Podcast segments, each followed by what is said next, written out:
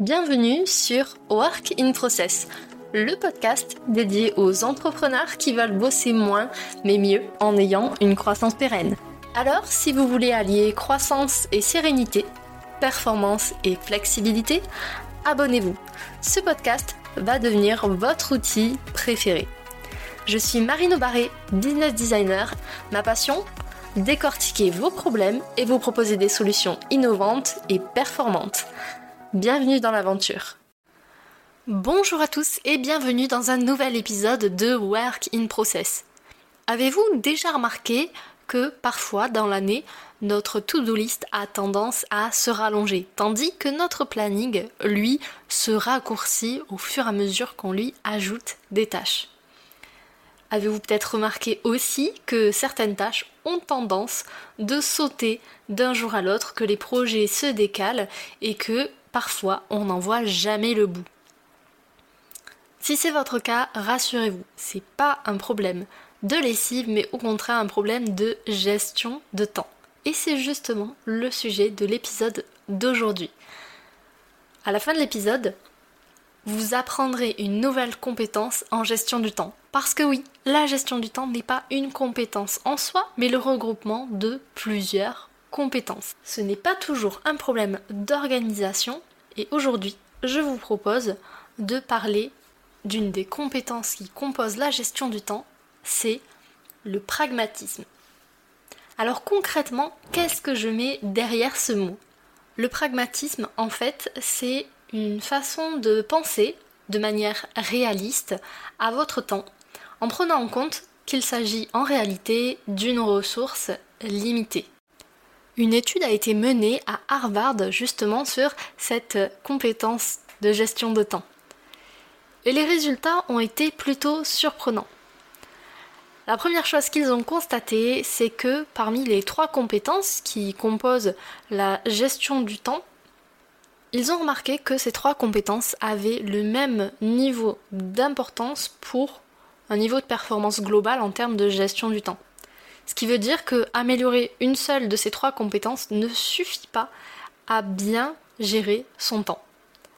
La deuxième chose qu'ils ont remarqué, c'est que la majorité des personnes qui ont répondu à cette enquête ont plus de mal avec les compétences d'adaptation et de pragmatisme. La compétence d'organisation, qui est la troisième, est souvent celle qui est le plus facilement travaillée. Ça, ça vient aux gens plus naturellement, c'est plus logique. Le troisième constat qu'ils ont fait, c'est que le multitâche coulait systématiquement la gestion du temps. En termes de concentration, de focus et de niveau d'énergie, le multitâche était la méthode de travail qui empêchait les personnes le plus possible de bien gérer leur temps. Et le dernier critère, qui n'est pas très surprenant, c'est que la plupart des gens avaient du mal à être précis et objectifs dans leur propre évaluation de leurs compétences en termes de gestion du temps. Et c'est normal, puisque en soi, personne ne nous l'a appris. Alors concrètement, aujourd'hui, moi je veux vous donner des pistes pour améliorer votre compétence en gestion du temps et notamment celle sur le pragmatisme. Développer cette compétence, c'est déjà faire la distinction entre l'efficacité et l'efficience. C'est pas tout à fait la même chose. L'efficacité, c'est le fait de bien faire les choses, tandis que l'efficience, c'est le fait de bien faire les choses, mais en plus rapidement. Les deux sont importants. Mais du coup, rechercher l'efficacité pour elle-même, comme vouloir être productif pour être productif, c'est inutile. Donc si vous voulez travailler cet aspect de la gestion du temps, votre pragmatisme, le premier élément à travailler, c'est d'apprendre à vous connaître. Je le répète beaucoup dans les épisodes, mais c'est parce que vous êtes une ressource inépuisable de savoir pour votre entreprise. Pour ça, prenez une journée type. Divisez-la en 3 à 4 créneaux horaires et faites ça tout au long d'une semaine. Une fois que c'est fait, classez ces créneaux du plus productif au moins productif. Le créneau qui sera le plus productif sera celui où vous êtes le plus efficace, le plus concentré, où vous avez le plus d'énergie.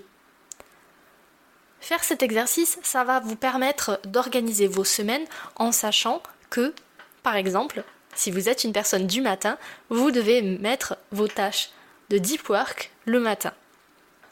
Le deuxième exercice que je vous propose de travailler, c'est de considérer votre temps comme si c'était de l'argent. Alors je sais, il y a un dicton qui parle déjà de ça. Mais là, ce que je vous propose aujourd'hui, c'est que plutôt que de considérer que vous êtes payé à l'heure, c'est plutôt de vous créer un budget temps sur une journée, une semaine, un mois, peu importe la période qui vous arrange.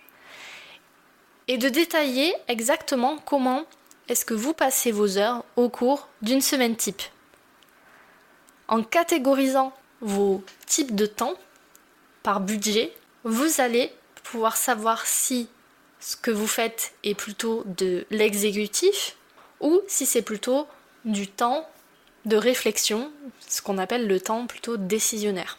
Le troisième exercice que je vous propose, qui n'est pas souvent apprécié mais qui est vraiment très utile, c'est celui de chronométrer le temps que vous passez à faire des tâches. Je vous le rappelle, on est sur un épisode dédié au pragmatisme par rapport à la gestion du temps. Et forcément, il fallait que je parle de cet aspect-là. Vous n'êtes pas obligé de chronométrer tout ce que vous faites à tout moment de la journée pour toujours. Par contre, le faire de temps en temps, ça permet d'avoir une vision objective du temps qu'on passe pour, par exemple, rédiger un devis, une proposition commerciale ou délivrer nos clients. Ça vous permettra d'être beaucoup plus juste également en termes de planification de charge de travail et d'intégration de vos tâches dans votre agenda. Le quatrième exercice que je vous propose d'essayer, c'est d'éviter le biais des coûts irrécupérables. Alors ce biais concrètement, c'est quoi? Il dit tout simplement que quand vous avez investi beaucoup de temps sur une activité, un produit, un service, vous avez du mal à lâcher l'affaire. Quelque part, c'est comme si ce biais vous rendait plus obstiné. En évitant ce biais-là, ça va vous permettre de prendre du recul sur l'activité que vous êtes en train de faire et d'évaluer son importance par rapport à vos objectifs. Concrètement, vous pouvez vous poser des questions comme quelle est la valeur du résultat que j'attends de cette activité? Comment est-ce que je sais que cette activité est terminée ou pas? Avant de vous partager la cinquième clé de cet épisode, j'ai un petit service à vous demander. Si vous appréciez cet épisode et que vous aimez le podcast Work in Process, qu'il vous aide à avancer dans votre quotidien professionnel, abonnez-vous sur votre plateforme d'écoute préférée et laissez-lui un avis positif. Si vous avez même une minute de plus, vous pouvez rédiger un commentaire. Moi, ça me fait toujours plaisir de les recevoir. D'ailleurs, à ce sujet, je prépare une petite surprise, mais ça, vous le saurez dans quelques temps. Parenthèse fermée, je reviens à la cinquième clé de cet épisode qui va vous aider à être beaucoup plus pragmatique en termes de gestion de votre temps. Cette clé, c'est d'évaluer finalement le niveau de réalisme avec lequel vous évaluez votre temps. Concrètement, une fois que vous avez terminé une tâche, une mission, un projet, prenez quelques minutes. Évaluez combien de temps vous pensiez que ça vous prendrait de faire ce travail-là et combien de temps ça vous a pris réellement. C'est un peu le même principe que le chronométrage, seulement là, on reste sur une estimation intuitive et subjective. Coupler les deux méthodes, ça reste très intéressant. Et la dernière clé que j'ai envie de vous partager dans cet épisode pour développer votre pragmatisme, être beaucoup plus efficace dans votre gestion du temps, c'est d'adopter une posture à long terme. C'est-à-dire que je vous invite à réfléchir à la manière dont les tâches que vous effectuez dans votre quotidien en ce moment vont vous aider ou dans l'atteinte de vos objectifs à court, moyen et long terme. Concrètement, c'est bien de se demander quand on exécute des tâches, quel est l'impact de cette tâche ou de ce projet sur mes tâches ou mes projets à venir.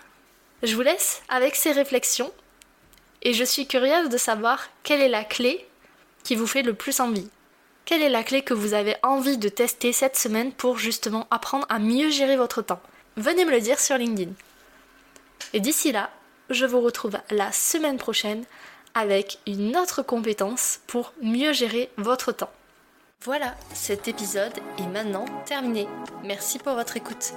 Je vous souhaite à tous une belle journée, soirée et à très bientôt dans le podcast. Bye Cet épisode t'a plu? Tu peux le partager en me taguant ou lui laisser 5 étoiles sur Apple Podcast. Encore merci pour ton écoute, à très vite